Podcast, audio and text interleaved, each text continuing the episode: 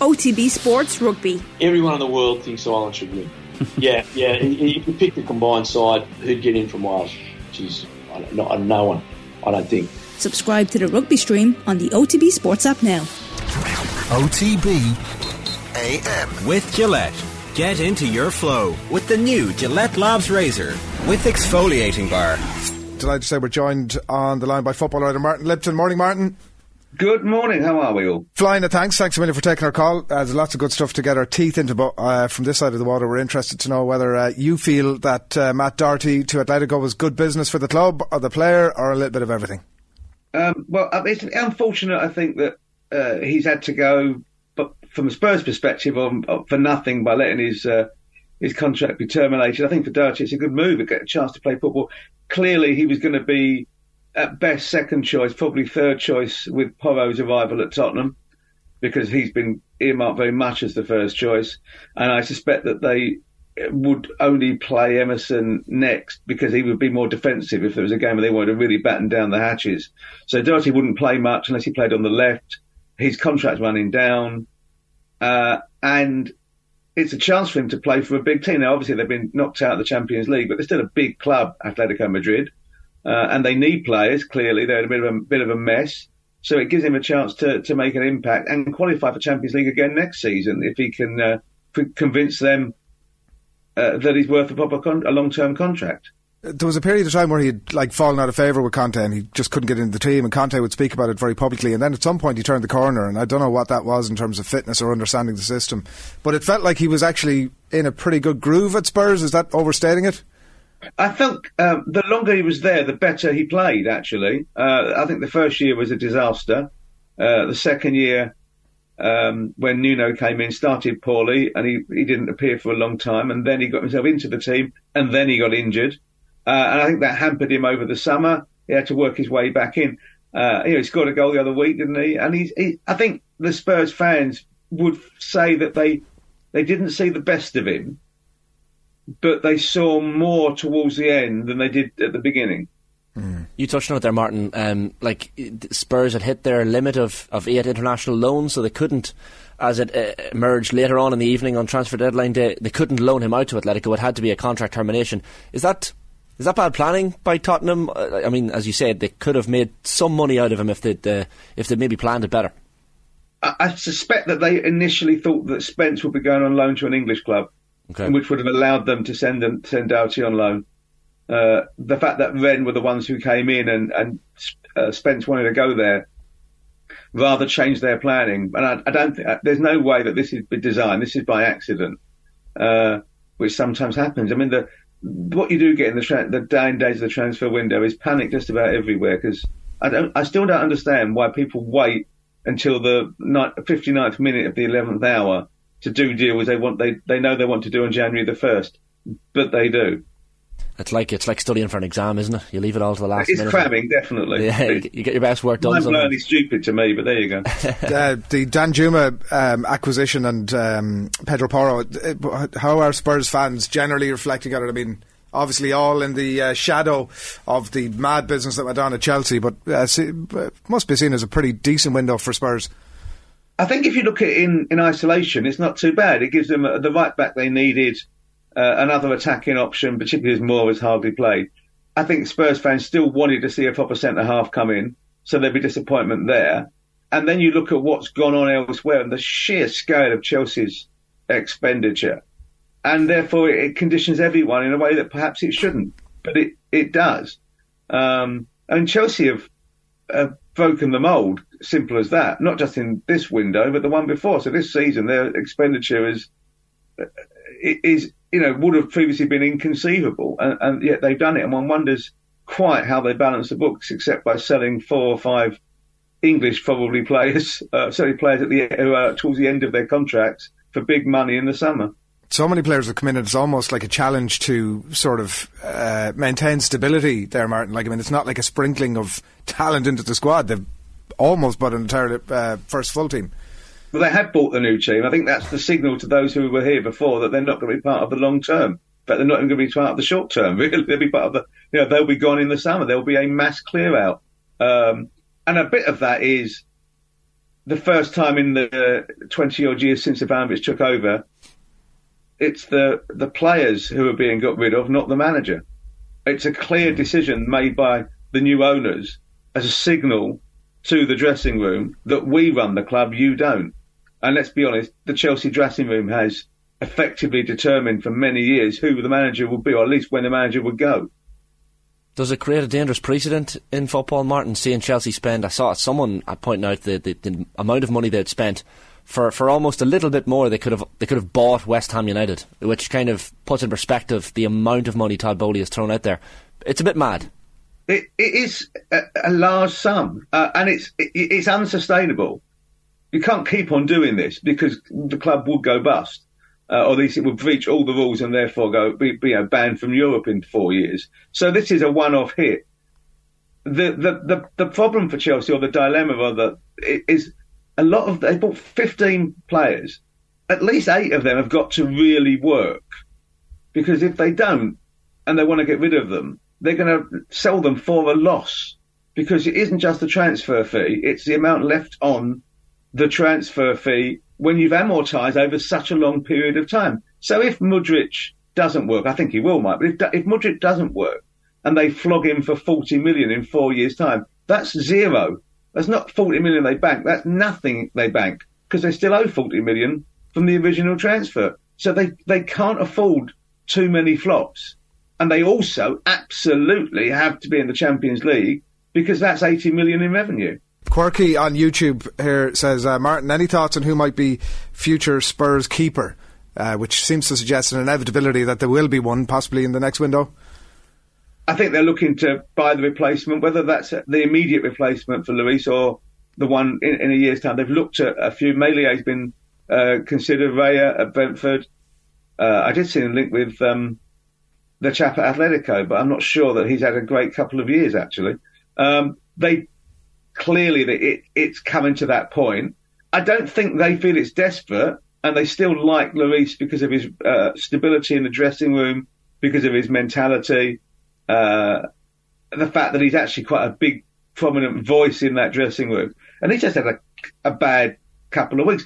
He wasn't doing that badly when he saved the penalty from Kane in the World Cup. You know, I think people always looked at for negatives, which is understandable, but perhaps not necessarily the right thing to do. I suspect he'll do one more year.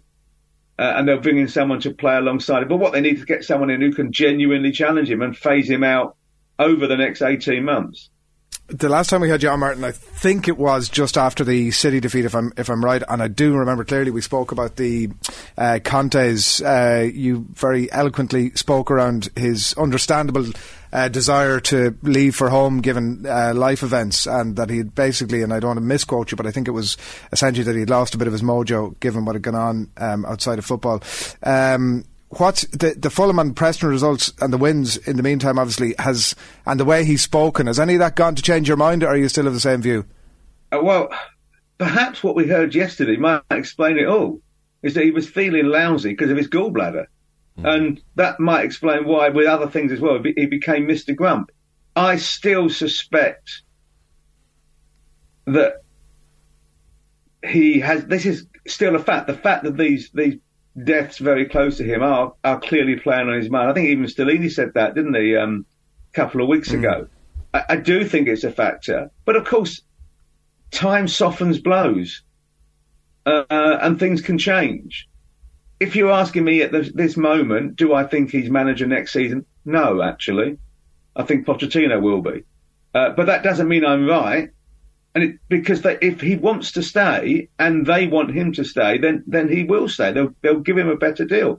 Um, it, I think the next few months will determine everything. If Spurs end up fourth or third, unlikely, but if they end up fourth or third, with money spending this summer as well, and they've already got the left back to come in from Udinese, who looks quite talented and doing very well. So they've got two from aggressive attacking fullbacks, exactly, or wing backs, exactly what he wants for his shape.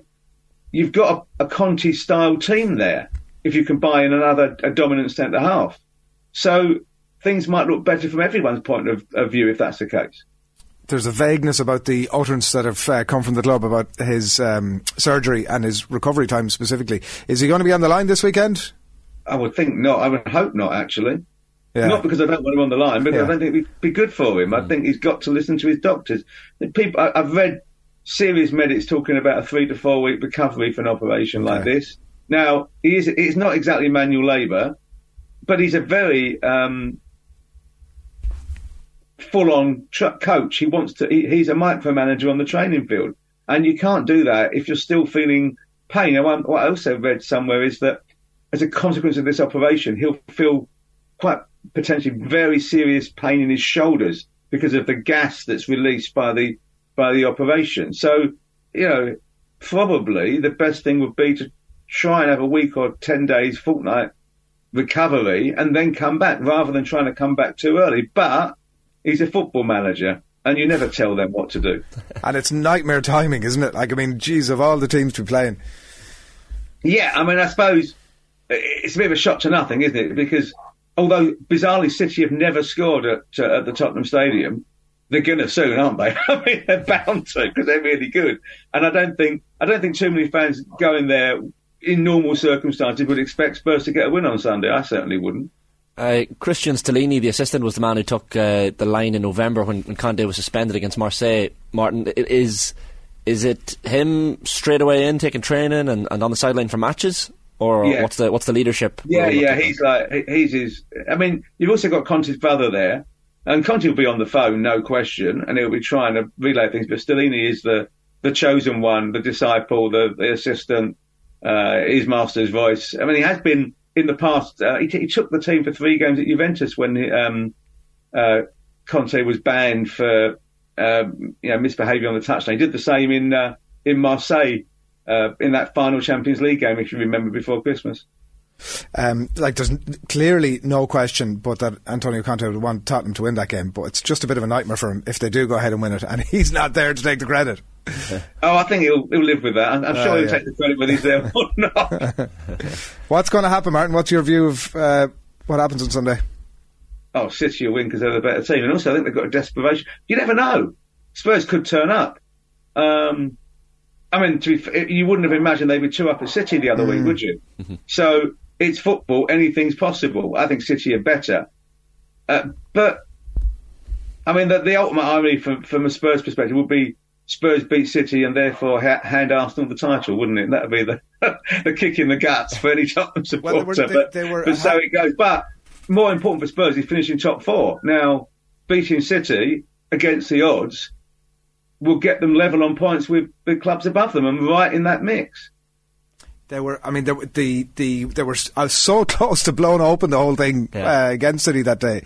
Like you know, hanging on at two 0 even for a draw at that stage. You know, it obviously hugely increases their opportunity to get into the top four. Blows open the title race. Um, you just can't trust them. Martin is the Never issue. could. Yeah. This is, but this is one of the reasons people support Tottenham Hotspur because you don't know what you're going to get from day to day. There's none of this, you know, certainty of, of, of glory or oh god we'll lose again or there's a bit of that because you just don't know and you never have. Certainly not for the last 40 years. Um, but part of being a football fan is that uncertainty because only one team can win. You know, if you only support the winners, what would be the point? It'd be dull. You're allowed to support teams that let you down, and part of it is it's a way of getting out things from all your pressures at work, isn't it? That, that's football. That you want to win, but it's about being. Most people go want to go to be with their pals because it's tradition, because it's a family thing, because they want to take their kids, whatever it might be. The event is what matters more than the result. Result helps, but it's the event that matters. You mentioned Martin the uh, the desire of Spurs fans to have picked up a, a decent centre half in the transfer window. I guess now you have to wait until the summer. Any names that were mooted in particular? I'm thinking of They- uh, they're Harry Maguire sitting on the bench at Old Trafford. Uh, no, they're looking at Hincapi at, at Bayer Leverkusen. Uh, it's definitely one they're looking at. There's the uh, the Korean who is now at Napoli, used to be at Ferencvaros. Although I think why would you leave Napoli at the moment? They could be the best team in Europe. Certainly, it's a shout for them. They're definitely the best team in Italy. Um, and there's another couple that I mean they were interested in Skriniar, but he's done for PSG um, in the summer. In fact, that's why they tried to get him through a bit early, but he's on a free transfer to them. But I, I don't think there's any interest in any serious interest in in Maguire uh, at that at this point. They may come in the summer. Who knows? I mean, I don't think he's the worst option in the world, to be honest. Really? I'm surprised that a team with top four ambitions would be interested in Harry Maguire. Well, he's he's a good English centre half. He's had a bad shot, but did he play badly in the World Cup? He seems to have the ability to raise his game He for does. England. Could be a good fit. in fit. a way that it's. I think there will be a lot of United fans very frustrated with him. Well, I, I, I mean, it's interesting. I think possibly the biggest problem for Maguire, and it wasn't his fault, was the price tag. Yeah. If he'd been a 45 million centre half rather than 80 million centre half, he'd have been judged differently. Well, he wouldn't be an 80 million centre half now; he'd be a 30 million centre half. And to be fair to Maguire, he's a proper professional as well. I know, look, most players are, but you know, he, he puts the head down and he hasn't put in a strop at Old Trafford. You know, as he's been sitting on the bench, he came off the bench the other night against uh, Forest in the Carabao Cup, but he just hasn't got the game time, and he, he hasn't been complaining, which is a good uh, mark of a player to, to bring in. Yeah, I think that's it. It was. It, it can't go on forever because if you if, if if it goes on forever, you're Phil Jones, aren't you? Um, and you, it looks as though you're not that fast anymore. You're just staying for the money. So I I think you, if he doesn't play a match be, between now and the summer, and it's clear he hasn't got a future, then he knocks on the door. But he he doesn't want to be disruptive. Uh, he sees it, it- maybe he thinks that actually there's still a chance I'll be, I'll be getting him really involved by the end of the season because footballers need to be optimistic, don't they? What happens with Chelsea Fulham tonight? Do you think? Oh, well, um, the most interesting thing is how many of the new boys play. Yeah. I think Felix is is he free now from his, from his suspension? I'm not sure, or has he got one more? I, I, I'm not quite sure on that. So Mudryk will start, I'm sure. Uh, Fen- if Enzo's registered, I think he is. He'll, he'll start. It will be fascinating to see how it all comes together because there's an awful lot of them. And it, what also be interesting be the attitude of the three or four of the senior or you know, older players, I don't count Santos, who've been signed and then get told, sorry, you're not in the Champions League squad because they can only change three of those. And that will be public. well, The deadline for that was midnight last night. So UEFA will publicise it either today or tomorrow. I think Chelsea will probably have to put it out today, to be honest.